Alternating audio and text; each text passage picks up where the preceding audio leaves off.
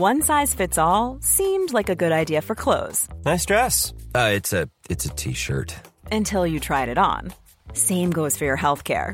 That's why United Healthcare offers a variety of flexible, budget friendly coverage for medical, vision, dental, and more. So, whether you're between jobs, coming off a parent's plan, or even missed open enrollment, you can find the plan that fits you best. Find out more about United Healthcare coverage at uh1.com. That's uh1.com. Quality sleep is essential. That's why the Sleep Number Smart Bed is designed for your ever evolving sleep needs. Need a bed that's firmer or softer on either side? Helps you sleep at a comfortable temperature? Sleep Number Smart Beds let you individualize your comfort so you sleep better together. JD Power ranks Sleep Number number 1 in customer satisfaction with mattresses purchased in-store. And now, save 50% on the Sleep Number limited edition Smart Bed for a limited time. For JD Power 2023 award information, visit jdpower.com/awards. Only at a Sleep Number store or sleepnumber.com. Endo comes off. Yeah, we'll talk about him later. Stefan Bajcetic comes off. Mac Allister, Szoboszlai, Gomez on. And moments later, I don't think they really had time to sort of bed into the game, but moments later, we actually take the lead. Um, Chloe, I'll come to you on the goal. This is, I said it on my match reaction a minute ago, we've been okay at times during this game. This was the highest quality Liverpool produced in this whole game so far. Yeah, it was Liverpool Football Club. It was a Liverpool Football Club type of goal. It was a very team goal. You know, Konate, um, if this is the goal I'm actually thinking of. Konate boots a ball up top. And Darwin Nunez in that second half was miles better than Darwin Nunez in the first half. And I don't think he had a horrific first half. But his hold up play, we always wanted him to send them in behind in the first half. In the second half, we just put a ball up to him and said, get us up the pitch.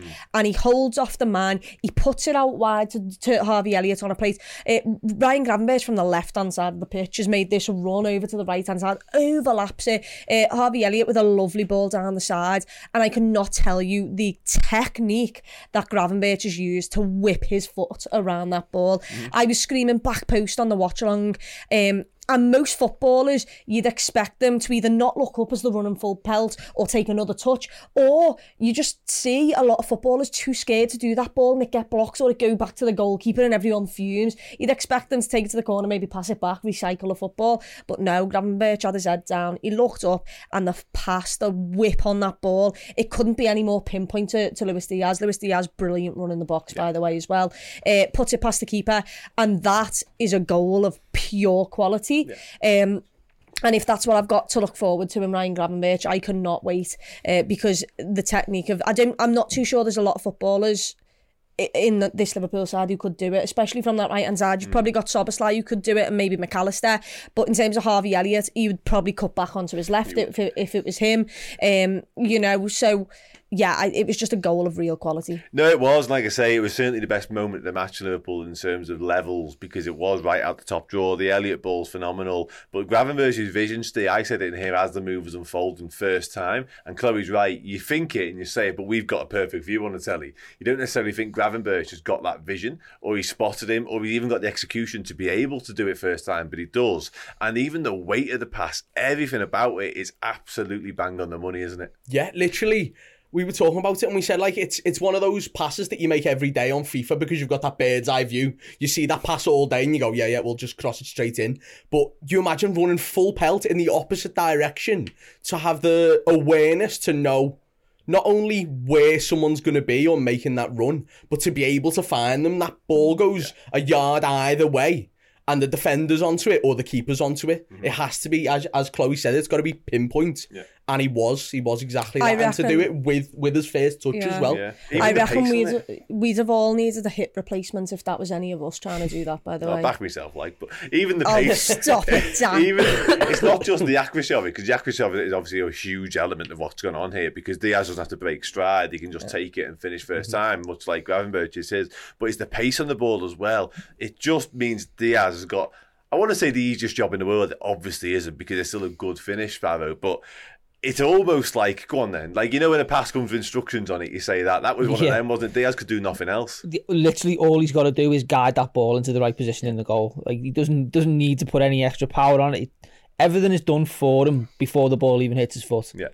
So it's it, I'd never doubted Diaz for a second. As soon as that ball left Gravenberch's foot, you're like to go. Yeah. Because you know Diaz loves that coming into the middle and, and getting onto those crosses. He absolutely loves it, mm. and he'll take them all day. And that's just another one in in the book for Diaz. It was very much you can see that being a template for Liverpool goals going forwards. It's a Mane run as well. It was I a love Mane, to yeah. Yeah, exactly. And- just about to say. Yeah, we've all um, we've all criticised. I think we've all criticised Diaz for not getting the numbers in previous seasons. I know he's injured a lot last year, but he's putting the numbers up this year.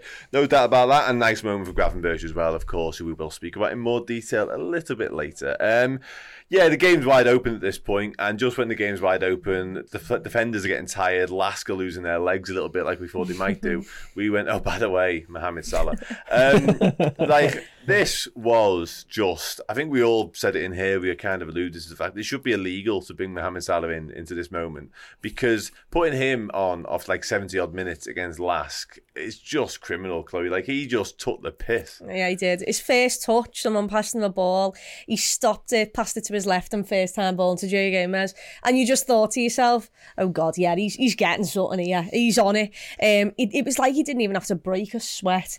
Um, and the goal is is pure quality. You know, I, I once again we find him. It, Darwin Nunez, the high press, wins the ball back. Once again, I thought he was brilliant in the second half. He sets it to Salah, um, and Salah draws a player in like he always does. And his pace and his tight control shifts it with his left foot. Says, "See you later" with his pace, and I'm screaming, "Pass it, pass it!" He's on the edge of the box. He's by the byline. I thought, "There's no way he's scoring here." There's four lads in the box who you can pass it to, and Mo Salah just says, "You know what, lads? I'm just going to toe poke it." Between your legs and goal and run away. Um, yeah, just ridiculous from Mo Salah. The tight control is what completely made that that that goal. Uh, the finish is outrageous. Uh, you know, it was kind of Onana in goal there for a second, um, through his legs, and like he didn't even celebrate. He was just like, "Yeah, this is this is uh, LASK on a Thursday night, lads. This is not really my competition." You know what? You're right though, because the celebration thing for me made me think, what's happened here? Like, have we not scored? Or Is he something? You know I mean? offside? Yeah, he could, can't be offside. He just he was behind everyone. the ball, It yeah. was so weird. It was such an odd moment, but still, like you have the final say on it, mate. Because, like we've kind of said there, Salah was just like it was as if like, we all know he's one of the best in the world. We're fully aware of that. But this was him coming on and going. By the way, I'm miles too good to be on this pitch, wasn't it? It was just a joke. It's an embarrassment of riches to be able to bring Mo Salah on that late into a game. And I mean, it, he can do that to Champions League defences, Champions League Yeah. quality defences, and he has done time and time again. And to bring him on here, and it's just like, you're going to make me play football now, aren't you, lads? Oh, go on, then. all right, go on. And he just oozes class. Hmm. I don't think he got out of second gear. No. And he's absolutely had about three players on toast and slotted through the keeper's legs and walked off slowly, as in, like, I, I didn't want to do that. You made me do that. Ridiculous. And yeah. we're, we're so lucky to have him, aren't we? You know what I Oh, mean? well, as you say there, embarrassment of riches doesn't even cover it. If you can afford to drop Mohamed Salah into a game when you're already winning on a Thursday night in the Europa League, is just scandalous. Like, Jurgen Klopp must be rubbing his hands.